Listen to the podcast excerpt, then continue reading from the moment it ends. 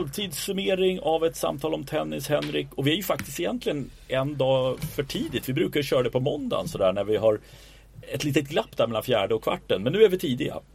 Ja men det är vi. Eh, och så sugna på att få prata tennis igen. Eh, det har varit en eh, intensiv vecka av många olika anledningar. Jo men det har ju det och det är väl lika bra att liksom riva plåstret på en gång. Och det som snackas om i Sverige så är det ju inte bara Micke Ymers eh, karriär är över utan nu dyker ju nästa grej upp och det här börjar bli jobbigt nu. Ja, det här måste vi väl ändå eh, summera som svensk tennis mörkaste tid, kanske någonsin. Ja. Det, det, det haglar negativa besked. Eh, och det, det som vi åsyftar nu är ju alltså det faktum att Dragos Madaras är uppenbarligen under utredning av eh, eh är det IT, I, ITIA. Ja, just det. Så heter det numera. Jag vill ju kalla det för Tennis Integrity Unit fortfarande. Ja. Men det har de ju inte hetat på några år. Ehm, för eh, korruptionsbrott slash doping. Ehm, exakt vad det består i. Det är det ju ingen som har fått information om ännu. Ehm, men det här var ju gamla eh, svenska journalisten Jonas Arnesen. Eh, mm -hmm. Nestor bland tennisjournalister i, i det här landet. Ja, den, den sista tennisjournalisten kan man väl Den sista renodlade tennisjournalisten mm. ja. Eh, nu, som numera skriver för Epoch Times. Japp. Eh, en publikation som jag ska, ärligt ska säga att jag inte har någon vidare koll på. Men, men ingångar och eh, kontakter har han ju, den gode Arnesen. Ja, det har han. Och det, det, det, är därför också som det känns som att han, han är han är något på spåren. Det här är inget som han har suttit på sin kammare och bara viftat till. Nej, och den här typen av eh, plötsliga avbrott på touren eh, som ju Madara stod för eh, för några veckor sedan. Eh, det brukar ju ofta följas av en avstängning. Mm -hmm. Eller någon form av oegentlighet. Ehm, så att mycket talar väl för att de här uppgifterna är korrekta. Att de har stängt av honom under utredning. Eh, och gör man det, som jag förstår det och fått förklarat för mig, då har man ganska goda möjligheter att få personen i fråga fälld. Exakt, jag tänkte också för jag fick Redan när det här kom så fick jag en lite dålig vibb samtidigt som man inte vet för var personliga skäl var det som angavs, vilket är ju korrekt. Ja. Eh, men eh, lite så här när man, man vet vad han pratade om att hans mål var ju med att spela de här Future-tävlingarna att komma in i Grand Slam-kval. Mm. Och det fick han ju göra. Och då att han skulle skippa US Open-kvalet eh, Alltså det, det, det, det, var någonting som skorrade där som inte riktigt gick ihop för mig.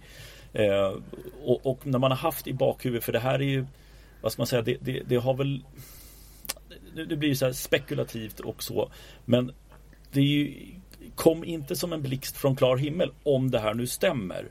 Så känns det som att man har hört Ja, alltså jag utgår ifrån att du, precis som jag, har nåtts av liksom lite, lite viskningar om att det är någonting här som inte stämmer.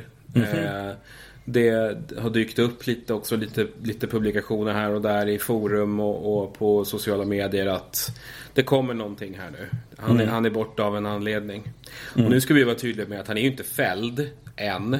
Nej. Men, men, men sett till hur det ser ut nu så ser det ju inte särskilt lovande ut. Eh, för, för Dragos. Nej, och det här kommer ju rendera i vi, vi, vi, utgår nu från att det här stämmer och det, det, kommer ju vara så att man har ju svårt att se att de närmsta två åren så kommer han inte få spela tennis och frågan är beroende på hur allvarligt det är. Eh, om det då blir en längre avstängning så är det frågan om det är karriärens slut till och med. Ja, alltså han är ju inte purung heller. Han, han har ju, han fyller väl eh, 26 härnäst va? Ja. Eh, om bara några dagar till och med. Så att eh, i, i, så fall så skulle han Låt oss säga att det skulle röra sig om en avstängning i så fall i ungefär i samma paritet som, som Mikael Ymers. Att han i så fall är borta 18 till 24 månader. Mm. Eh, då är han ju liksom, då är han 28 då när han 27-28 när han kommer tillbaka. Eh, och får då återigen då börja på noll. Och det tog lång tid för honom. Ja. Att, att, att, eh, nå dit han är nu. Väldigt lång tid. Ja. Och, och, det blir väl samma process för honom också att han inte får befinna sig i, i någon form av klubbmiljö eller tävlingsmiljö överhuvudtaget. Förmodligen ja. Um, och, och, det här är ju naturligtvis tråkigt. Um, vi, mycket talar ju nu för att uh, Sverige blir av med uh, det som numera är trean i singel. Mm -hmm. Hade snart blivit tvåa uh, i och med att, att Micke är, in, inte är snart rankad längre överhuvudtaget. om några månader. men framförallt så är det här ju tråkigt nog ett i raden av komprometterande eh, besked som drabbar svensk tennis. Ja, eh, och, och det Ja, det, det, är ju det. Vi, vi, har, nu är det två grejer på väldigt kort tid. Och sen har det ju hänt fler. Vi hade även den här eh, matchfixningshistorien som dök upp som är ett namn som är eh, i, i, i det hela helt ointressant. Eh, för hon har ingenting med, med någon toppstrid att göra någonstans och har aldrig haft heller. Men, men det här är ju, ja, det här, det här kommer ju när, när svensk tennis är ganska svältfött. På herrsidan framförallt. Eh, det är ju ett dråpslag, det konstaterar vi redan med Micke Ymer att sen då Sverige trean, snart tvåan eller nummer två när det gäller de aktiva spelarna. Det, det, det drar ju undan mattan väldigt eh, mycket kan jag tycka. Det gör det gör det ju verkligen. Ehm, och går ju, tycker jag, liksom stick i stäv med, med den bild som jag upplever att många har av, av svensk idrott rent generellt. Att, att vi är renhåriga i det här landet. Liksom. Att, att svenskar inte fuskar. Ja. Ehm, men det har ju kommit på skam rejält om man tittar eh, liksom, ja, 15 år bakåt egentligen bara. Eh, mm. Med vad gäller svensk tennis. För att vi har, vi har suttit och, och minst tillbaka du och jag på mm. all, allt negativt vi kunde hitta. Och det, det börjar bli ganska mycket nu. Ja, men alltså vi, det går ju att börja någonstans redan när vi hade den här italienska härvan. Mm. Eh, där det var, var Bracchiali som den som åkte dit mest på den. Eh, ja. Och sen var det, där var det en svensk som figurerade men där blev det ingenting. Det kom inte till någonting i, i den härvan. Och det, det var en före detta spelare som var inblandad i det eh, enligt vad som påstods. Precis, en, en tidigare topp 100-spelare, svensk, mm. som då hade eh, arbetade på ett bettingbolag om jag minns rätt. Och som ju enligt eh, den utredning som, som pågick då, den åklagare som la fram det, ska ha, ska ha fungerat som någon slags kontaktförmedlare mellan ett bettingsyndikat och eh, de italienska spelare i fråga som var involverade i det här. Mm. Eh, någon form av kontaktman där. Han, han, han hängdes ut rejält med, med namn och allting i italienska medier och, och förklarades ju som en i stort sett 100% skyldig. Eh, men så vitt jag vet så, så dömdes han aldrig för Nej. någonting. Sen, sen dök ju samma namn upp igen när det började dyka upp anklagelser mot Novak, liksom Novak Djokovic där. Ja, det, det var ingen rolig härva där och den, den nådde ju ganska höga nivåer den. Eh, sen har vi ju den svensk som har blivit dömd, eller svensk och svensk, han tävlade för Sverige ett tag i alla fall. Mm. Eh, var väl Nick Lindahl. Ja, Nick Lindahl som, som eh, dök upp på en David Cup-samling där vid, runt 2000, när var det? 2009? 10? Ja, någonstans där va?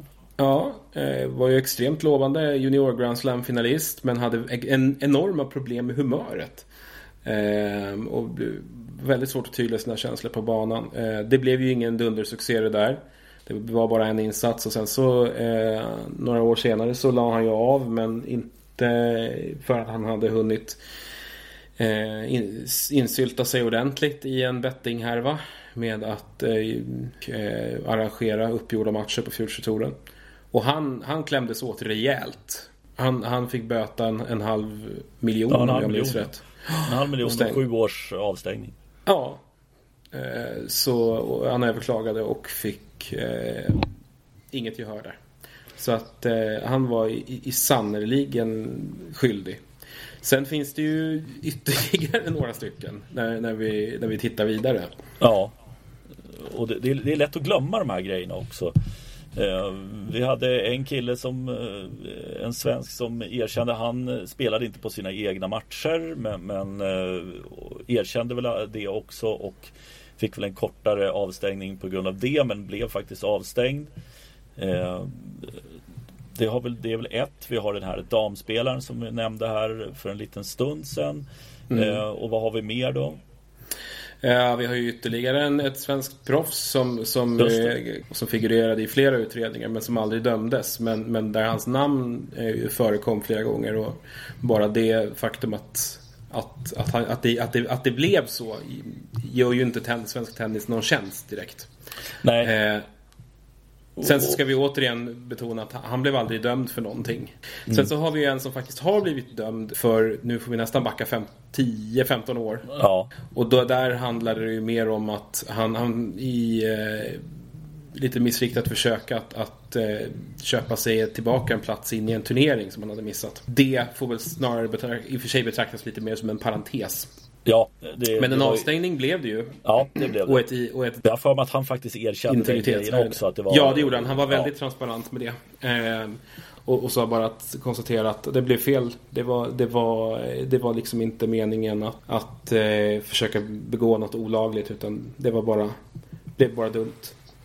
Ungdomlig dumhet, dumhet får man väl Ja, eh, precis. Eh, men, men där är ju, det, det, är ju några stycken här nu och, och det är klart att det, det, är ju inte roligt, och, roligt att grotta ner och faktiskt upptäcka eh, ett antal namn som man delvis har begravt själv. Man har liksom inte eh, Ja, för det första har man inte påminns mycket av det Men det är, det är ju ingen rolig trend som man... Eller trend Det är inget roligt att se det återkommande Att eh, svenskar figurerar i såna här härvor Nej, det, det är faktiskt riktigt deppigt. Eh, det, det, det är bedrövligt tråkigt. Eh, och att, att det återkommer så här pass ofta som det, som det ju då uppenbarligen gör. Mm. Eh, och framförallt nu då att, att det här först hände med Mikael Ymer ehm, och, och sen Drag, Dragos, ja vad det verkar som att Dragos nu möjligen blir avstängd också. Det är en enorm skada för svensk tennis. Herrtennis i synnerhet, men svensk tennis i största allmänhet. Det är ju en, en, en förtroendekris som de står inför. När två av de, de tre mest framstående aktiva spelarna på här sidan mm. eh, båda hamnar i liksom klammer, sånt här tydligt klammeri med regelverket. Nej, det, är, det är ledsamt och, och anmärkningsvärt. Ja, och inte blev man gladare heller när, när KAS släppte Mikael Ymer-förhöret där och offentliggjorde en stor del av dem. Eh, det, det, det, var inte så, det var inte så, ja, eh, man fick ju nästan eh, en förståelse för varför de överklagade. Ja, verkligen. Den, det är ju den tredje punkten som, som han har tryckt på. Eh, den, den, tredje pricken som han, mm. han har eh, tryckt på och eh, velat liksom få overturned. Men, men han, har ju, han hade ju inte sagt så mycket om, om de två första. Eh, och det förstår, jag, förstår man ju nu när man, man fått läsa vad de handlar om. Japp. Det var ju extremt oaktsamt. Eh, och där han liksom framstår som nästan likgiltig inför det här systemet. Eh, ja, jag blir förvånad över sättet som han behandlar det på. Eh, och nu ska jag vet inte hur det går till i de här processerna och hur det ser ut med de andra spelarna som kanske har en eller två prickar. Eh, men, men för mig var det lite så jag hajade till via att eh, ja men okej du gör det en gång eh, där Barcelona och reser till Etiopien. Okej, okay, det, det, det, det, är en prick. Men sen den andra att då säga att man gör en sak och det liksom blir synat med den lögnen. Ja, det, det är inte bra och, i den tredje verkar det då ha funnits kommunikation innan vad Mikael och hans agent hävdar att det har funnits bekräftelse på hotellbokning.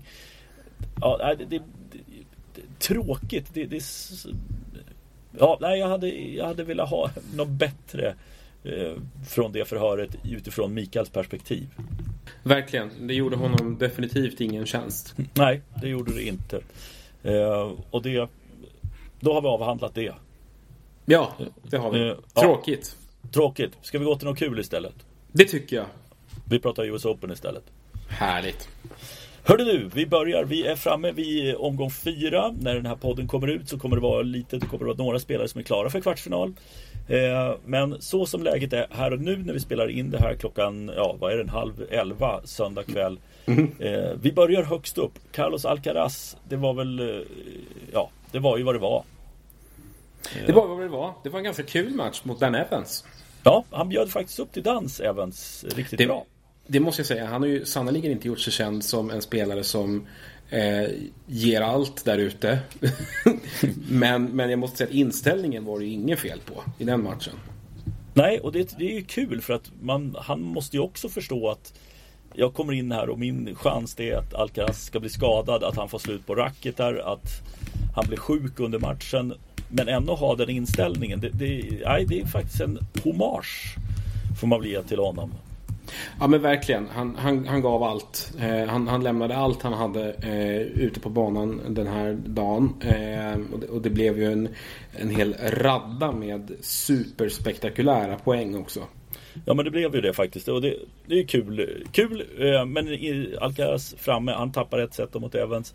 Eh, den han möter i fjärde rundan det är ju helt sanslöst. För du och jag pratade om, jag tror det var fyra spelare av de åtta som var med där och den här spelaren var inte med i Matteo Arnaldi. Nej, eh, det, det, var in, det var inte den vi hade räknat med. Eh, jag minns att jag, för mig att jag sa Griksbor. Eh, ja. Han rök ju direkt mot, mot Arthur Fils i en femsetare. Ja. Eh, tappade en 2-1 ledning där. Och du var väl inne på Norrie va? Jag var inne på Norrie, ja. Mm. Och Norrie, om, om det var en duell, om vi ser det som en duell mellan dig och mig så var det ju du som gick segrande ur den i alla fall. För Norrie ja. nådde ju tredje ändå. Ja, det, det, är en liten seger men jag, jag förvånas faktiskt över att Norrie förlorade tre raka mot Arnaldi när han har tagit sig till tredje rundan. Har en så pass bra lottning också. Det, det är, ja, det är en liten ögonbrynshöjande för mig faktiskt att Norrie tappar en sån match där han har en så pass jättemöjlighet att ta sig fram till en fjärde runda egentligen utan något på pappret tufft motstånd. Men all heder åt Matteo Arnaldi. Eh, och, och, den säsong som han gör. Lite i skymundan. Vi mm. har en tendens att prata om andra italienare än honom. Men det är, det är en helt, helt suverän resa som han har gjort. Han, han har ju faktiskt klättrat 100 platser. Han kommer att klättra ännu mer. Men, men vid den här tiden i fjol så var han ju rankad 160 i världen. Mm. Ehm, och så att det har gått i en rasande fart helt åt rätt håll för honom. Eh, och han har tagit massor, massor med fina segrar i år. Eh, så det, det, känns som att han, han, kommer bli jäkligt spännande att följa nästa år. Kan jag känna. Eh, nu är han ju, nu är inte den här turneringen slut för honom även om Alcaraz står för motståndet i åttondel. Mest sannolikt i alla fall. Mest sannolikt är det det. Men det är, då, då är, det är hans, vi summerar det som karriärens största framgång. Eh, det, det, ser, det ser ju ruggigt bra ut för honom. Mm. Eh, det är en enormt fin formkurva och, fin, och liksom fin... Eh, han, han klättrar jättebra. Så att, eh, det är skitspännande att följa honom framåt. Så är det. Vi flyttar ner ett snäpp till då. Här hade vi rätt igen. Alexander Zverev skulle vara framme. Eller vänta nu. Jo, Jo det var vi. Sverige var vi på. Det var att vi, hade, vi flyttade fram Murray i tredje rundan. Men Murray gjorde en riktigt platt figur mot Dimitrov. Och jag undrar jag lite grann hur det står till med Andy Murray egentligen. Ja, han, han såg eh, riktigt stolpig ut. Eh, det var ingen bra match för honom alls. Dimitrov stärkt av att vända 0-2 till 3-2 mot Molchan i, i eh, öppningsomgången där. Eh, han var ruggigt illa ute i den. Även ja. om det var extremt tight i de, i de två första seten. Han, var så, han var så spänd Dimitri. Han kunde inte slå ja. hål på honom överhuvudtaget. Nej, och han hamnade i det här tycker jag som han, som han gör ibland. Att han, han har liksom svårt att, svårt att liksom variera sin intensitet. Han vill mm. så mycket. Han, han, han blir liksom ivrig och, och liksom han, han, vill, han vill gå för slagen alldeles för tidigt och det har ju varit liksom en ett, en sjuka som han har haft i hela sin karriär. Att han, han har ju allt. Han kan ju slå vilket slag som finns. Mm. Men, men han, han eh, har ju inte riktigt haft tålamodet att, att vänta in de här lägena eh, när de väl har uppstått. Men det gick ju bättre mot Murray. Det var ju total dominans. Ja, uh, Murray var inte ens nära. Det, alltså, det var väldigt förvånande att, det, att han som sagt att han var så blek där Murray. Det var, där ska han ha bättre kontroll på känner jag. Ja, det kände jag också. Jag, min tanke var nog, eller ja, vi trodde väl båda att han skulle vinna den matchen ja. på förhand. Um, så att, uh, helt klart en besvikelse. Ja, en besvikelse var inte Stan Wawrinka utan han gjorde det vi trodde, nämligen tog sig till en tredje runda och det är ju faktiskt härligt att se honom att han fortfarande kan spela rätt bra tennis och han, vad ska man säga, han pressar ju Sinner lite grann i alla fall. Eh, tar ju ett set från honom även om han inte i mitt tycke är riktigt nära genom hela, sett över hela matchen. Nej men så är det ju. Men, men återigen så är det en turnering som får betecknas som en framgång för, mm. för Wawrinka. Eh, en, av, en av många. Vi har ändå liksom, man vinner två matcher i Cincinnati, han går till final i Omag.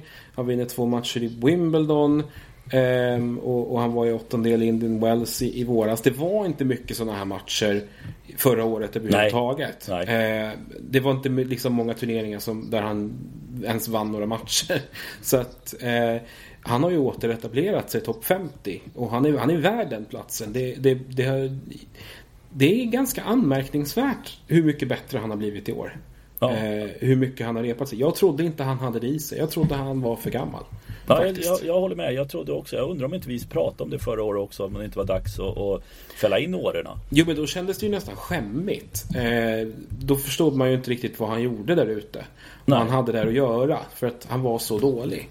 Eh, han var, var liksom, hade så enorma problem med tempot och missade så extremt mycket. Men eh, det här eh, under 2023 har vi verkligen fått se en annan sida av honom. Och visst, han blir aldrig den här superstjärnan som han var. Han är 38 år gammal. Mm. Det, det, det, det, finns inte i honom. Men, men, men han, han har ju uppenbarligen kapaciteten att, att liksom vara en stabil ATP-spelare igen. Och, och, om det räcker för honom, kör på. Jag menar, vi gillar ju att se honom i gott slag, så är det ju. Ja men det är det. Det är fortfarande kul att se honom och, mm. få highlights eh, från matcher och sånt. Där man faktiskt får se då får man ju bara se de här glimtarna av det man såg förr. Mm. Eh, vilket är väldigt trevligt fortfarande. Eh, vi skippar Sinne just nu, vi återkommer till honom, vi flyttar ner. Eh, där var vi helt rätt båda två på att Deminor och Medvedev skulle stå i en fjärde runda och eh, ja, det är väl inte så mycket att orda om, eller? I, nej, egentligen inte. Medvedev har gjort jobbet på ett alldeles utmärkt sätt. Han, han släpper två game mot eh, Attila Balas. Ja, han är ute och fiskar, fiskar pengar, Balas. Ja, och sen ett, ett set då mot O'Connell. Ja, men hade han ju eh, skön, du, när han tog in läkaren där. Så, ja, just det. Ja, ge, ge mig samma sak som du gav honom. För O'Connell hade haft in läkaren och fått några piller. Utan att ta någonting om jag förstod det rätt också. Eh, för jag såg inte just den sekvensen. Men eh, oavsett vilket, det är ett eh, hack i kurvan liksom. Det, det är inget att snacka om. Och ett tiebreak-set mot Baez. Ja, det kan man kosta på sig men han vinner i tre raka ändå. Ja, och han, vi börjar se liksom lite samma persona här som året när han vann. Tycker jag. Ja, eh, han, han, var ju i intervjun efter Baez-matchen så var han ju och hacka på någon som satt på läktaren och, och, och, och gorma eh, mellan servarna. Eh, och, och skoja och, och, hade för sig. Så att, eh, det, det, är lite samma, lite samma vibbar som när, när han vann här 2021. Eh, det, ja, och det vore ju roligt. Ja, och han smyger ju lite grann där i, i vassen så att säga i och med att det pratas bara om två pers egentligen. Ja. Eh, om man säger så. Så jag tror att det passar honom rätt bra också att han får vara där bakom. Eh, för han vet ju vad han kan och det är liksom just här i New York också. Eh, så ett litet varningens finger där. Deminor ska vi säga också. Han, har ju, han tappade sett i första matchen mot kazaken Skatov. Men sen har det ju liksom mot Wu släppte han 4 gem och 6 gem mot Jari. Ja, han har, han har flyttat upp här nu i alla fall. Vi hoppas att han bibehåller det här fortsatt också. Mm. Ja, kul där. Sen kom vi ja. ner. Här, här gick vi ordentligt eh, bet eh, på alla sätt och vis. Ja, jag får med att du hade ändå lyft fram eh, Michael Moe i några, några runder. Jo, men eh, Moe... Eh, Mo hade jag väl, eh, hade jag det? Jo, nej, jo, det hade jag nog fan med. Jag tror att du hade det.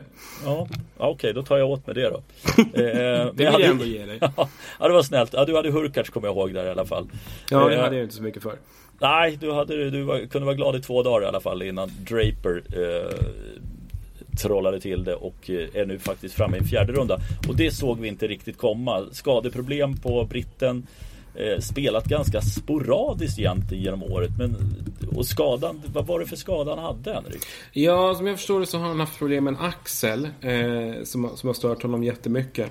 Eh, det, det var, han hade en del skadeproblem i i början av säsongen också. Mm. Spelade Australian Open och åkte direkt där. Sen gjorde han en bra insats i Indian Wells.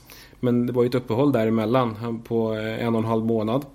Eh, och sen så spelade han inte igen förrän i, Monte Carlo. Eh, och vidare Lyon och sen drog han sig ur Roland Garros. Han har spelat mycket sporadiskt där. Och hela hans fina ranking har ju har helt försvunnit. Det ja. det är riktigt brutalt ras. Eh, han, har gått, han startade året topp 40 och gick in i US Open som nummer 123.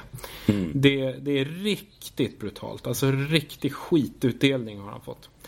Eh, så att det är bedrövligt tråkigt. Men det här, det här eh, räddar ju upp det hela ganska mycket. Ja, det det. För, för hans del. Eh, det är väl till och med så att eh, han i alla fall precis utanför topp 100 nu. Så att det, det är mm. inget, inget jättelyft. Han hade ju lite poäng att försvara. Eh, så att... Men, men ändå. Alltså det, det är ju ett, ett, formbesked om något. Och någonting som visar att han ju tycks vara, om inte helt kvitt skadan, så på bättringsvägen. Rejält. Ja. Och får han vara hel och fortsätta så kommer det ju förmodligen liksom Ja men du kommer klättra mer och mer. Mm. Eh, och ta sig upp på säker ATP-mark i alla fall. Eh, längst ner så hade du hade helt rätt i att Andrei Rublev skulle stå i en fjärde runda. Jag hade mitt hopp till Gamon Fiss. Han lyckades i alla fall få ett set av eh, eh Båstadvinnaren Rublev men det var allt som behövdes. Och sen fick Rublev lite motstånd också mot Rinderknech. Eh, mm. Som å andra sidan inte behövde spela sin andra runda. Riktigt trist där Matteo Berrettini. Ja. Uh, har faktiskt inte sett någonting om hur allvarlig skadan var. Nej, inte jag heller. Men han kördes ut i rullstol. Så att det, det, är väl, det är väl inte något jättegott tecken. Nej, men vi får hoppas på att det har haft lite för mycket skador, ja. Berrettini. Ja, det är jättetråkigt att vi inte får se mer av honom. Eh, ja. Som jag ändå har upplevt vara lite på gång här nu sista tiden ändå. Ja. Eh, och Rinder kanske ändå vinner, vinner några matcher igen. Han fortsätter ja. att göra liksom han är en konstant där ute. Vinner liksom matcher lite här och där. Eh, man kan alltid räkna med att han ändå, ändå tar ett par segrar i de här turneringarna numera. Mm. Uh, och ja, men jag är inte, är inte helt ofarlig mot de sämst sidade spelare Nej. heller. Nu behövde han inte vinna mot någon sån här den här gången. Men han kommer säkert att göra det vid andra tillfällen. Eh, vi går till den nedre halvan då och här mm. såg det ut som att det var eh, upplagt. Vi hade, Korda hade väl lite en varningsflagg på, han tog en medical och mycket riktigt så gick han i bet mot Fuxovic. Och med det så tänker man att Kasper Rud, här har du ju en gyllene möjlighet att ta det åtminstone fram till en fjärde runda utan några som helst problem. Och vad händer då? Ja, vad händer då? vad händer då? Det, det är en, en, en sensationellt, eh, just den här övre, övre halvan av sektion 5. Ja. den, är, den är otroligt stökig. Ja. Eh, det är ju knappt ett resultat som går som man hade väntat sig. Eh, men den största skrällen, ja, det är ju Rud som ryker i andra rundan då mot, han ryker mot Chang. Och det... jag, jag, när, när, jag, när jag liksom såg den matchen och, och eh, resultatet blev ett faktum så, så minns jag tillbaka på att Rud hade liksom i, i vredesmod uttalat sig på någon presskonferens om att folk är, är, är så taskiga när, när, man gör, när han gör ett dåligt resultat. Eh, i eh, att, att, han pendlar så mycket resultatmässigt. Att han liksom, ja. och han var att man blir inte värdelös från en turnering till en annan. Men det är, ja, vet fan. Det, oh, det, här var bland det sämsta, bland, ja. det var bland det sämsta vi har sett av honom. På mycket, ja. mycket länge. Ja, och då har han haft ett ganska, vad ska man säga, om man skruvar upp förväntningarna till vad han var så har han ju haft ett ganska fattigt år egentligen. Eh, mm. Med, några, med några jättebra resultat ska sägas. Så, så det är inte det att, att tvärsåga honom. Men det har kommit lite för många sådana här förluster och den här förlusten är inte bra. Det vet han givetvis om också. Jag undrar om det här som han nämnde för, för ett bra tag. Att han har ett problem med någon, om det var en magmuskel eller någonting sånt som man inte vet vad han, vad han ska göra med. Att det är någonting som hämmar honom för att han känns som en David Ferrer evighetsmaskin som borde kunna pumpa på och vinna mycket fler matcher än vad han har gjort den här säsongen. Mm. Ja, jag, jag, jag, håller med. Alltså, han, den här typen av matcher bör han ju liksom bara kunna vinna på ren rutin och på, liksom, ja. på, på sitt enormt stabila grundspel. Men, men det är ju någonting som inte funkar. Så det, det kanske är som du säger. Det, det kanske är så att han störs av en skada. För att, för att nu är han, nu är han på, nere på riktigt låga nivåer emellanåt. Ja men det är jag ju faktiskt. Och, och ja, trist som tusan. Eh, något som däremot är lite roligt är ju vem som faktiskt är framme i fjärde rundan. För den här såg jag inte komma. Ett australiensiskt wildcard i Rinki Hiakata. Ja, det var ingen, ska jag vara helt ärlig med att säga, det var ingen som jag var superbekant med. Nej. Um, in, inför den här turneringen. Nej. Men, men eh, honom har vi ju snabbt fått lära känna.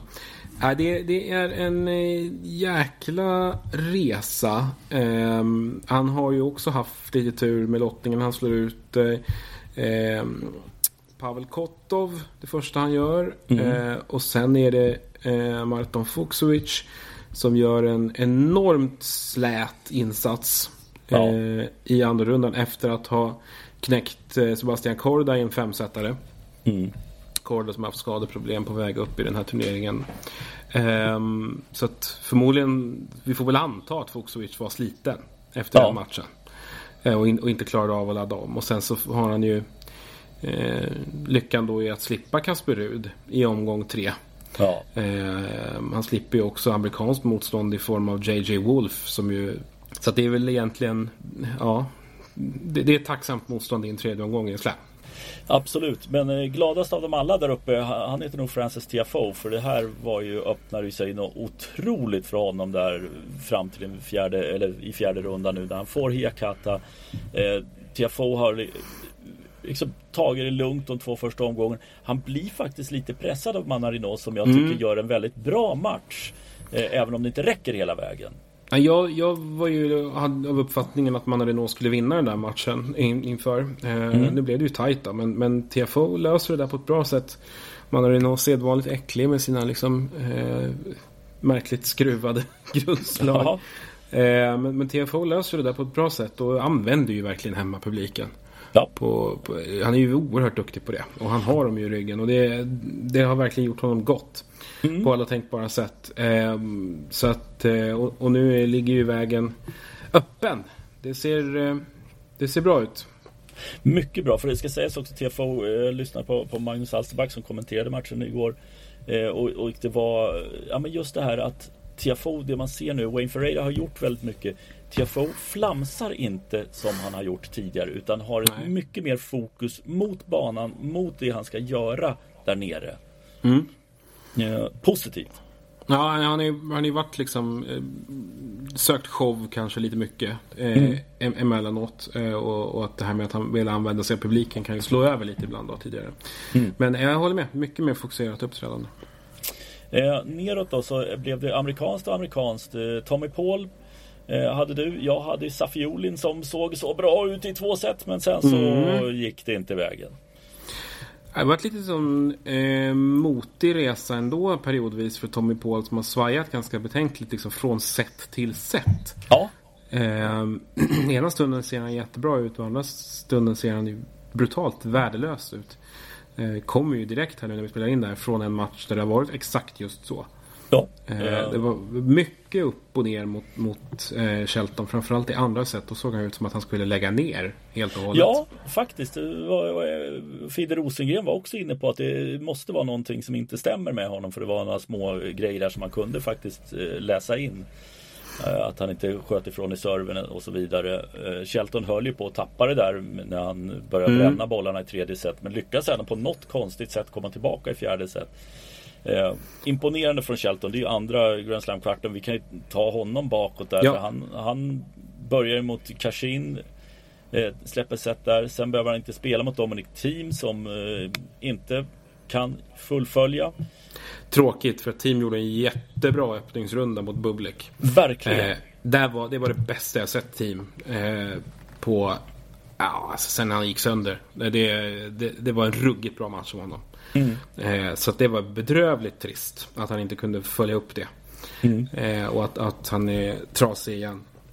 Eh, Karatsev blev motståndare i tredje rundan och Karatsev är också svajig får man väl lov att säga. Ja. Eh, och, och... Var ju inte, inte hos mig ingen favorit mot Lehetska. Nej. Eh, men, men han var sådär bra som han kan vara ibland ja. när, när allting stämmer för honom. Ja, för då är han fortfarande väldigt bra. Eh, och sen att han slår Cabarres Baena är inte någon jätteskräll. Att Nej. spanjoren däremot slår ut Holger Rune är ett Ja, det, det, det är för mig faktiskt helt obegripligt eh, hur det gick till. Ja, alltså det måste ju vara någonting som stör Rune i, i eh, kroppsligt. Han har ju dragits ur och lite matcher här på mm. slutet. Eh, nu såg jag att eh, Muratoglu hade varit mm. ute och konstaterat att nu är det här samarbetet slut.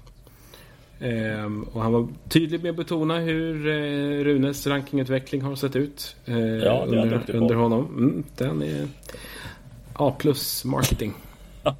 ja, det eh. på, på, sociala medier var väldigt många kommentarer om att ja, som coach nej, men som eh, marknadsförare så är han eh, otroligt duktig. ja, han saknar motsvarigheter i den, här, i den här branschen. Ja men det gör han verkligen eh, och det ska han ha. Men Holger Rune, det blir, man får hålla ett extra öga på vad som händer med honom nu. Om han kommer dra sig eller, ja, eller hur, hur det kommer se ut och vem man väljer som ny tränare också. Det, det blir intressant att följa vad Verkligen. Det är några, tuffa, några tuffa veckor som har, mm. som har varit här eh. Egentligen efter Wimbledon. Ja, faktiskt. Eh, Shelton i alla fall framme i kvarten redan nu. Mm. Eh, vi flyttar ner och där har vi ytterligare en spelare som eh, går på pumpen i andra rundan. Och det trodde vi inte, utan vi trodde att han skulle ta sig till fjärde rundan, Stefano Tsitsipas. Men det går inte riktigt nu för Tsitsipas och jag tyckte nästan att han inte slängde bort den matchen, men han eh, bjöd in Stricker när han ja. kunde stängt den. Ja, alltså får verkligen inte intrycket av att han har kul där ute alltså. Eh, det är väldigt tight och krampaktigt, ångestladdat. Eh, det är som att han liksom vrider och vänder på varenda beslut egentligen. Eh, han skulle behöva en reset, liksom, en, en, en riktig omstart. Eh, det är... Det, nej, det är inte mycket som funkar där alltså just nu. Och att det, blev, att det blir Stricker sen som plockar honom också. Det var ju... Ja. Vi höjde ju en litet varningens finger för Raonic. Ja. Eh, och sen så tänkte vi att ja, men Popperin har ju varit bra här på slutet. Ja. Eh, han kan ju kanske hota i en andra runda, det vet man aldrig. Så blir det Dominic Stricker. Ja, det, är fel. Jag ska, jag ska rätta mig. Jag, jag slängde ju faktiskt in Raunic att, jag, att han skulle gå till fjärde rundan. Jag var, jag var jävligt långt ifrån kan vi säga. jag får mig att jag ändå lyfte fram, lyfte fram Tsitsipas. Ja. Men, ja. men, men eh, jag trodde ju inte att, han, att, det, att det skulle vara Stricker. Och jag måste ärligt säga. Har suttit liksom backtrackat lite och kikat lite på hans matcher liksom bakåt mm. i turneringen här. Jag, jag vet inte. jag, jag, jag det är klart att det är, det är skitimponerad av en, av en så här ung kille. Eh, att, att ta sig eh, så här långt. Han är, han är 21 år gammal. Men jag ser liksom inte det här den här stjärnglansen runt honom. Alltså det, det är ingen världsstjärna i vardande direkt. Eh, som nej, har plockat nej. de här fina segrarna. Eh, han spelar bra på Challenger-touren, vunnit två stycken titlar där. Eh, var ju duktig som junior ska sägas men det är ju ett par år sedan och det, nu är, det var då, nu är nu. Eh, jag, jag, såg inte heller det här och, och, det som förvånar, nu får han förvisso Bonsi i en tredje runda vilket är jävligt tacksamt. Ja. Men, men det brukar ju vara så också när du plockar ner en spelare av Tsitsipas kaliber då kommer ju reaktionen direkt efter. Men det gör det inte den här gången utan han lyckas faktiskt ta, ta bort Bonsi också om än i fem set även den matchen. Precis. Ehm, så att... Ah, Nej men det, det är klart det, det är skitimponerande. Men, men jag måste säga att jag, jag, jag, tycker inte att det finns supermycket i hans spel som egentligen ska kunna göra honom till någon slags liksom mainstay i andra veckan direkt i Grand Slams. Nej. Utan nej. jag tror att det här känns mer som en, mer som en parentes. Eh, I, ja. I övrigt så har ju Chris Eubank svårt att följa upp den där Wimbledon-succén. Ja. Ja, och det, det, förvånar mig inte och det är på hemmaplan så förväntningarna har ju liksom lyfts ordentligt när det gäller honom. Han har nog mått bra av att få spela några slams till och, och liksom bygga på mer erfarenhet av att vara en sidad spelare. Nu, nu går inte det vägen här och det, ja, jag hoppas att han eh, kan hitta någonting när han åker ut och, och spelar här i höst. Verkligen. Eh, det finns många, många inomhushallar där ute som, som eh, tacksamt tar emot honom. Så är det, flyttar ner då så var det ju också en stor skräll skulle jag säga Även om Musetti inte är någon fantom på det här underlaget Men att förlora mot kvalspelaren Tituan Drogué i första Nej det är, inte, det, det, är inte riktigt bra Det är inte riktigt bra Nej, det är fan inte Nej. bra någonstans Nej, det är, det är faktiskt inte bra någonstans. Det, det, det är inte på något sätt imponerande. Eh, även om Musetti har grus som främsta underlag så det där ska han lösa. Ja. Faktiskt. Eh, men sen är det ju en annan spelare som, som tar tillvara på den lottningen och gör en, en riktigt fin resa fram till tredje rundan.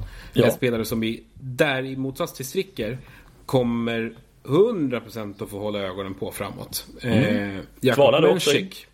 Kvalade in, eh, var i final i Australian Open eh, juniorturneringen förra året.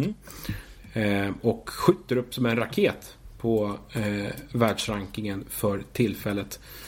Eh, har ju vann, ska vi se, fyra Future-titlar i fjol, en i år och sen så har han ju vunnit en Challenger också. Eh, sin första.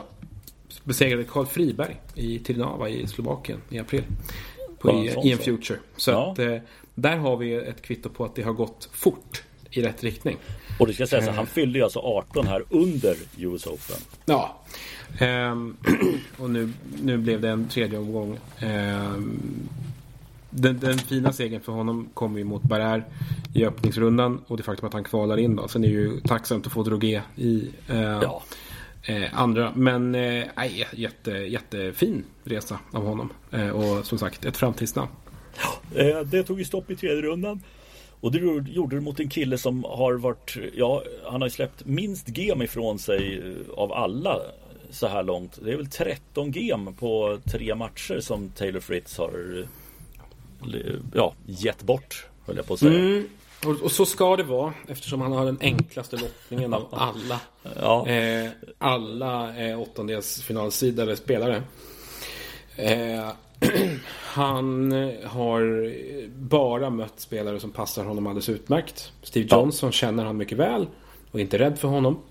Eh, Och, ja, och Johnson är kass. Johnson är kass, han är slut. Eh, Varias eh, har ju ingenting att hämta på den här nivån överhuvudtaget mot en sån som Fritz. Eh, han gör en, en fin insats mot Kecmanovic. Men den ska Kecmanovic vinna. Ja. Eh, det, det är rejäl plump i protokollet för honom.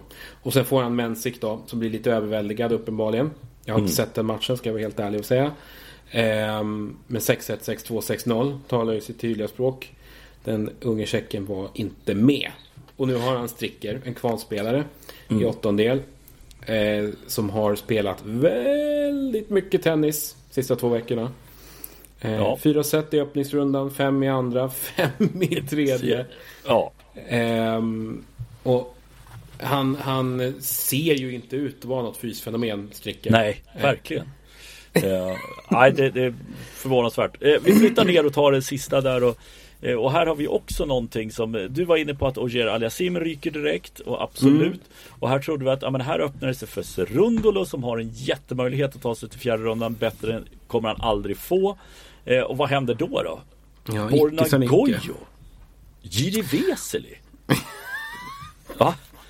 Nej, det, ja, den sålde nog inte så många biljetter just den tredje rundan. Eh, På riktigt alltså Att Serundolo förlorar mot Veseli Som ja, knappt spelar längre och att Borna Gojo kan ta sig till en fjärde runda är, Han tar ju tillfället i akt, kroaten men det är ju helt sanslöst att han står i en fjärde runda och möter Novak Djokovic. Alltså, Wesel är ju, är ju otroligt märkligt att han går, går sin tredje omgång. Ja. I mina ögon så är ju han tvärslut. Ja. Eh, det, här, det här är bara totalt bortkastat av Cerundolo. Det, det är liksom... Han, han, han, sumpar två omgångar som han, som han mycket lätt hade, hade kunnat, eh, kunnat eh, ta sig vidare. Sen att det hade blivit Djokovic sen, ja, det är väl vad det är. Men, men det, är, det är pengar och rankingpoäng som, som, som inte hade skadat säkert. Nej. Eh, ruskigt onödigt. Sen all heder åt, åt Gojo. Som, eh, eh de där matcherna ska ju vinnas. Ja. Och han har ehm. inte tappat set ska sägas på de tre matcherna han spelat. hur, hur, hur, många åt, åttondels eh, finalister är det nu som inte har tappat set överhuvudtaget? Är det han och, och Fritz? Och Fritz. Det, ja, Fritz. Ja, ja det är det va? Det är bara dem. Ja, det hade man, den såg man ju inte komma. Det, hade, det varit, hade det gått att spela på tror du? Ja, jag vill lägga in 10 loppor på att eh, Borna Gojo går till fjärde rundan utan att tappa set. Nej, mm. jag vet inte tusan om de ens hade tagit ah, de hade nog tagit emot det. För det är så dumt. Ja, det hade man inte behövt jobba med i år. Nej, definitivt Nej. inte. Eh, Borna Gojo behöver egentligen inte jobba resten av året heller. Längst ner så hittar vi Novak Djokovic. Eh, och Laszlo Jerry gör sitt jobb fram till en tredje runda. Sen måste jag säga, jag, jag har en lite konspiratorisk tanke här. Att mm -hmm. Djokovic han släpper de där två sätten för han vet att han vinner den här matchen ändå. Men det ser jävligt snyggt ut att vända 0-2 till 3-2. Och sen, vi, som han sa också, nu har jag visat för motståndarna att, att jag är i bra form, jag kan vända ett 0-2 underläge. Nej, det, det är kanske lite långsökt, men ändå. Är, är Djokovic liksom i, ett, liksom i ett läge där han inte han ens behöver visa vad han går för? Nej. Eh, jag vet inte. Men, men ja, vi pratade mycket förr om att han liksom medvetet sökte den här hjälterollen. Ja. Att det var därför han tog medicals hela tiden och såg ut som att han skulle dö och så här, mm. hamnade i konstiga underlägen som han vände liksom. Bara för att han ville vara mera hjälte. Eh, och, och det liksom, det, jag håller med. Det är en liten påminnelse om liksom forna tider med Novak Djokovic. Eh, sen vet jag inte, det finns en liten så här som jag, en fundering. Jag har inte kollat den här men jag vet inte hur han är mot sina landsmän. Eh, jag, jag, får intrycket av att han brukar liksom i mindre turneringar att han brukar släppa lite till dem. Ja, Lajovic Lajovic har ju, slog mm. ju honom i Belgrad va? Gjorde han inte ja. det? Eh, eller slog han honom i Slovenien? Jag kommer inte ihåg. Eh, Banja Banja Luka slog han honom i. Men det är ju ändå Balkan. Liksom. Det, är, det, är, det är ju näst, inte hemmaplan, absolut inte. Men, men det är ju inte långt därifrån. Eh, för att han, han slä, liksom, kan ha släppt liksom, en match mot typ Trojtski eller Tipsarevic förra mm. om åren. Liksom. Fast i någon, i någon mindre turnering som han inte behövde vinna. Och så, här. Så att han liksom delar med sig. Ja, men... Pengapåsen. Ja, ja men det, är nästan man får den känslan för att inte fasiken, han, han kan ju inte förlora mot Jerry. Det finns ju ingenting som Nej. säger det även om Jerry spelar på topp. Uh, och, nej, nej, alltså, och, och, det, man vill inte ta någonting från Jerry. Han är, han är liksom en jätte, jätteduktig spelare. Eh, mm. Naturligtvis. Eh, och har ju tagit sig dit av egen kraft. Men, men, äh, nej, men det, det tror du, du kan säkert ha rätt. Det är, eh, det, det, är en så märklig matchutveckling. Det, det är ett så märkligt underläge ja. att hamna i för honom. Ja. Det är så orimligt på något sätt. Ja, e- eller så går han i töcken i två set och sen så vaknar han till bara helt plötsligt och sen så släpper han ju fem game på de tre ja. sista. Uh, ja. Det kan ju vara en sån här enkel grej som att han liksom bara inte visste eller liksom inte misslyckades med att liksom lägga en bra nivå. Ja. Eh, för att 100% går han ju inte i de här Nej. omgångarna. Nej. Eh, och, och, det kan ju vara så att det liksom är en kalibreringsmiss på något sätt. Men ja, den, jag vet inte. Jag tycker din teori är mycket roligare. ja, men eller hur. Eh, vi kör på den då. Eh, ja. vi, vi, börjar här nerifrån då. Och, mm. och, nu tar det ju stopp för Gojo för att det här är ju ingenting som Djokovic Eh, ska ha några problem med såvida han inte skapar sig problem. Men nu tror jag han har haft den matchen oavsett om du är på mitt sätt eller på ditt sätt. Alltså att han inte städar av Gojo i tre raka är en skräll. Ja, 100%. Det kommer han att göra. Eh, Taylor Fritz stökade av Stricker för att även om Stricker har gjort det fantastiskt, precis som du var inne på tidigare. Han har spelat 14 set på sina tre matcher plus ett kval som han har gått igenom. Taylor Fritz är fräsch. Eh, jag kan jag kan inte se att Sticker ska, eh, liksom, Blixten ska slå ner två gånger och att han spelar bort Fritz också. Det, nej, det går inte för mig. Nej, men inte ens med Fritz enorma nedvikningsfacit här sista året. Så, eh, så ska det bli torsk här. Jag tycker inte det. Eh, han är för bra. Eh, och han, eh, ja, det, det, jag tror att det kommer bli en, en, en, fysisk faktor, absolut. Precis som du säger. Så att Fritz i kvart. Fritz i kvart. Eh, ja, vad ska vi ta där? Och Fritz Djokovic. Eh, ja, vad, vad säger vi där? Alltså, det, det, känns lite så här, ja vad, vad säger vi? Jag, jag, är tämligen övertygad om att du säger precis som jag att Djokovic kommer vinna det där. Ja, 100 procent. Eh, där har Fritz ingenting att sätta emot. Nej, jag, tror, jag... Jag, jag, tror inte, jag tycker inte heller att Fritz är en av de eh, bästa amerikanerna på att använda publiken heller. Eh, även om de kommer att 100% stå bakom honom. Eh, Djokovic kommer att ha det tufft på det planet. Men det kommer liksom inte spela någon roll. För att jag tror inte Fritz kommer att... Han är en av de här som inte riktigt vågar utmana eh, spelare som, som Djokovic. Han krymper i, liksom, i, i, i liksom giganternas skugga. Ja, och vi ska ju säga det. Det är 7-0 inbördes Djokovic-Fritz. Säger eh, allt egentligen. Ja, en gång har de mötts i, i Grand Slam-sammanhang. Då pressade faktiskt Fritz eh, Djokovic till fem set i Australian Open för två år sedan. Men bortsett från det så har, har det varit raka setvinster för Djokovic rakt igenom. Eh, så att ja, det mesta, om inte allt, talar för Djokovic. Så Djokovic i semi. Eh, då flyttar vi upp till den del där det blir lite mer intressant. Eh, eller ja, eller blir det det? Tiafoe säger jag kommer gå till kvartsfinal. Um, ja, jag, jag, tror det också. Uh, Shelton ser bra ut. Mm. Um, han dunkade väl in turneringens hårdaste serve här bland annat mot, mot Paul. Um, och han har ju... Publikmatchen blir ändå lite intressant där. Alltså de gillar ju mm. verkligen TFO. Oh, ja. Men de gillar Shelton också. Han hade ju helt klart publiken på sin sida mot Paul. Ja. Och han har ju den här liksom, det finns lite stråk av Kyrgios i honom. Den, den här, han har ju den här, liksom, han har en oerhört laid back attityd. Han går ju runt och flinar.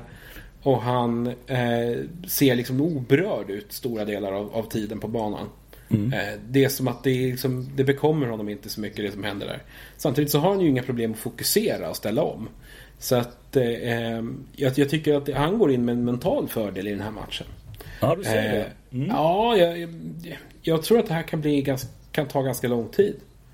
Eh, eh ja, sen, tror det... jag, sen tror jag att TFO löser det. Men, men ja, eh, det, det, det, kan ta tid. Ja, jag, jag, är med dig också för jag, jag tror att TFO löser det där. Jag tyckte man såg lite att Shelton spelade bra. Han låg ju under tidigt i, i matchen.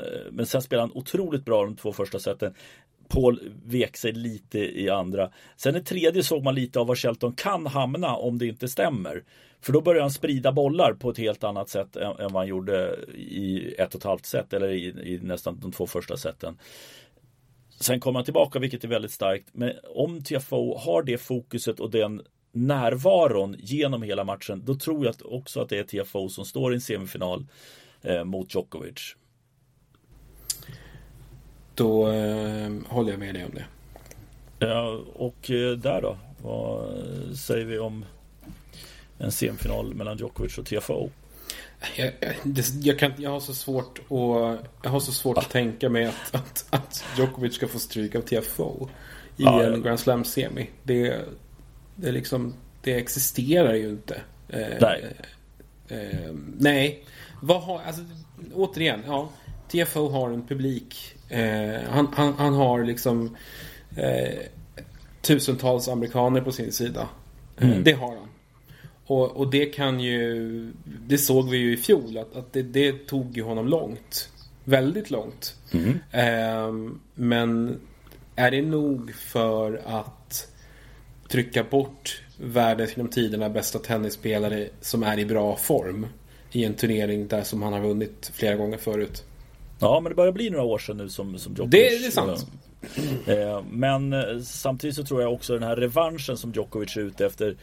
Det är ett tag sedan han vann här och att han förlorade Wimbledon-finalen. Jag tror det har satt sig mer. Så jag tror att han är, om man ska säga, nu tror jag att han är fullt fokuserad oavsett vilken slam han går in i. Men, men det känns som att det här är viktigare i år än vad det har varit kanske vid några andra tillfällen. Absolut. Eh, ja men då säger vi, ja, då säger vi Djokovic i final då. Mm.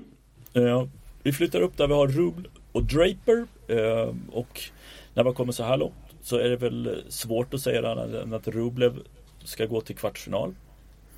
Ja, det känns som att Draper når vägs ände här. Eh, han har gjort det strålande bra så här långt. Framförallt segern mot Hurkacz. Som vi dock vet kan, kan gå ner sig ganska rejält mm. nivåmässigt. Eh, I vissa turneringar. Men, men Rublev är ju som maskin bara. Det, det, här kommer han att lösa. Eh, sen, sen så talar det väl i och för sig emot honom att han eh, i regel inte går så långt som han borde i, i slams. Nej, och överträffar sällan eh, sig själv höll jag på att säga när det gäller det. det, det han har ju ett nästan sorgligt facit när det gäller att ta sig just förbi eh, förbi kvartsfinaler i, i slam. Det har han faktiskt inte lyckats med någon gång under sin karriär. Vilket är anmärkningsvärt med tanke på Verkligen. hur länge han har varit så högt rankad och aldrig ta sig förbi. Så han har ju någonting där med att möta bättre spelare i slams framförallt. Som, ja, mental svaghet möjligen. Ja. Och ja, lättläst, lättläst spel. Ja, lite, lite lättläst, lite, lite, lite begränsat spel. Eh, men men jag, jag, tror att han når en, en, en fjärde kvartsfinal i US Open. Mm. Eh, möter han eh, landsmannen Medvedev eller möter han Deminor? Jag, jag, kan ju börja att hade det varit när som helst hade jag sagt Medvedev eller när som helst tidigare hade jag sagt Medvedev utan att blinka. Här får jag i alla fall stanna upp och tänka till lite grann. Ja, men Deminor har faktiskt, han har blivit bättre. Men frågan är om han har det som krävs för att slå Medvedev. Det, han, han har krypit närmare säkert men nej, Medvedev, han kan New York för bra. Ja, och, och sen så som jag var inne på förut. Att, att jag upplever att han har fått tillbaka lite swag. Att han har mm. lite, arbetat upp lite självförtroende och, och, en känsla av att han faktiskt kan nå en bit här nu. Um, men det är som du säger. Deminar har några väldigt bra veckor bakom sig på amerikansk hardcourt. Han är ju en av de som har vunnit absolut flest matcher efter Wimbledon. Mm. Eh, åtminstone på hardcourt.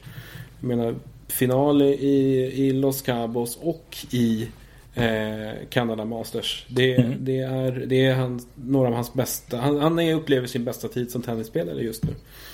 Eh, det kan ju ta honom en bit. Det kan det ju mm. faktiskt göra. Mm. Um, men, men det är, måste ändå ha Medvedev som favorit i kraft av liksom att han har ett i grunden större och mer varierat spel. och um, Han har historiken här också. Han har många grejer på sin sida och det kommer ju tala honom för att jag tror i kvartsfinalen möter han Rublev eller om det skulle mot all förmodan skulle bli Draper spelar inte det någon roll för att Medvedev kommer gå till semifinal. Ja, det kommer han att göra. Eh, det kommer han att göra. Motståndet från sektion 4 där, det, det, spelar absolut ingen roll. Och jag, jag, tror faktiskt som så att även om det blir Deminar så, så, så, kommer han också att avancera till en semi. Så vinnaren Medvedev Deminar är i semi? Ja. Ja, ja jag behöver inte... Ja, jag kan säga Rublev då. Om det blir Deminar så säger jag Rublev. Eh, men blir det Medvedev så blir det Medvedev. Vi flyttar upp. Här tycker jag det blir lite intressant. Alexander Zverev och Jannik Sinner. Sinner mm. känns blev lite då med Wawrinka eh, Lite svårt att se vad han är. Zverev tycker jag, han tar sig pinnhål för pinnhål upp där på, på både på rankinglistan och spelmässigt. Jag är inte helt övertygad om att det är Sinner som vinner den här matchen faktiskt. Jag tänker lite samma som du. Eh, just för att Zverevs liksom, uppåtgående formkurva är så, så stadig och, och så, så liksom den är så tydlig att, att han, han, arbetar sig framåt turnering för turnering och blir bara bättre och bättre och bättre. Eh, Sinner har ju sin största framgång i karriären precis bakom sig i sin Masters-titel. Mm. Eh, och han har varit stadig här nu men, men inte överdrivet bra. Eh, och jag tror väl kanske att han kommer behöva plocka fram ett, något av sina, liksom, han behöver göra en av sina bästa matcher för året för att vinna. Um, och jag vet inte om jag riktigt kan se honom göra det. Uh. Nej, jag, jag, är faktiskt... Eh, ja, men ska vi säga något? Då jag säger Zverev i, i, i kvart. Ja, jag, jag håller med dig. Det är det och där i, i, i kvart så kommer... Ja, det kommer bli Alcaraz. Mm. Eh, Alcaraz, Zverev, är det, ja, är det, är det självklart? Ja, det är det. Mm. Det, är, det är det ändå. Eh, det löser Alcaraz, tror jag. Relativt enkelt. Eh, relativt enkelt också, säger du? Ja, men, men det tror jag. Där, där någonstans tar det stopp. För Zverev är bra, men, men, men där är han inte riktigt. Eh, Visst, Alcaraz tappade ett set mot Evans, men, men han har ju en tendens att växa när vi kommer djupare in i turneringarna. Och eh, han, har så, han har ju liksom så mycket mer än vad Svere har att komma med. Eh, rent generellt. Så att... Eh, nej, nej, nej. Alcaraz kommer att ta det. Jag tror att det kommer att gå hyfsat enkelt. Eh, jag säger fyra tajta set, eh, Alcaraz då. Ehm, och då har vi ju samma samma eh, par där i semin. Medvedev, Alcaraz. Uh, mm. ja, du, får, du får välja först. Jag, jag kommer väljer... inte att backa dig. är det så? Jag ja. väljer Alcaraz. Ja. Eh, det... Medvedev i all ära. Eh, som sagt, jag, jag, tycker att han har fått tillbaka lite, lite eh, råg i ryggen och, och, och, lite, lite god elakhet. Men eh, jag tror att Alcaraz är för bra, för finurlig och för duktig på att hantera hans spel. Uh, ja, då säger jag att Daniil Medvedev vinner. Mm uh, ja, han smyger med där och alla förväntar sig, alla vill ha den här finalen mellan Alcaraz och Djokovic. Och då kommer The Party Pooper in i semin och sabbar hela det här som alla har byggt upp. Och så har vi Medvedev i final mot Djokovic. Eh, men ja, det är helt tyst på andra sidan. Ja, nej men jag, jag alltså jag, jag kan förstå hur du tänker. Och, och Medvedev, det, det, det, ibland får man känslan av att det var så länge sedan som Medvedev vann eh, ja. US Open. Det var det ju inte. Eh, och, och, han har ju naturligtvis en, en enormt hög inneboende kapacitet. Ja, men han har ju det. Jag, jag, kan, jag kan eh, förstå ditt resonemang. Sen så vet jag inte om jag 100% håller med. Jag, jag fortsätter att backa Alcaraz här. Eh, du gör det rätt i. Det är ju då det är fem år sedan som Djokovic vann senast. Jag tror att Djokovic vinner även om du skulle få rätt i din semi där uppe eller om jag får rätt så tror jag ändå att Djokovic han har den hungern för den här titeln som revansch. Får han Alcaraz så är det ännu viktigare för honom att vinna där. Samtidigt så vet han också Medvedev har en revansch att utkräva från just eh, den här arenan i en final. Eh, så att ja, det, det ja, jag tror att det här är Det är dags för nummer 24. Ja, det tror jag också. Eh, det känns som han är liksom en eh, liksom, känns som a man on a mission. Ja. Eh, han, han vill ha den här titeln. Den är viktig för honom. Och han, han är beredd att göra mycket för, för att vinna. Ja, det, alltså det, det, skulle kunna vara Det här kan vara sista turneringen han spelar i år. Till och med ja, men, så skulle jag kunna tänka mig. Jo, men nästan. Vi har, vi har ju ändå sett tendenser eh, till att han, han börjar liksom korta av eh, sina, sina säsonger lite grann. Så att eh, det, det, är väl inte helt omöjligt att, att det blir så. Eh, det här är i alla fall det, det, viktigaste han har kvar den här säsongen. Det är det. Uh, ja, men det kommer bli oerhört uh, spännande att se. Vi tror, vi tror samma slutseger där och uh, ja, vi får väl se vad som händer här vecka två. Men det ska bli kul nu när det, när det drar ihop sig när vi kommer få de bästa spelarna som är kvar i, i den här årets sista slam. För det, det tror jag än och, och, det är vi ganska överens om att så som det ser ut att det kommer inte bli någon skräll fram till semifinal. Nej, jag tror att vi har skrällt färdigt nu. Precis. Ja, men den, eh, det får vi se. Vi har en vecka på oss så får vi väl eh, summera det här också när, vi är, när det är klart helt enkelt. Det ska vi göra. Så vi hörs igen om en dryg vecka. Ja, härligt. Hej! Hej då!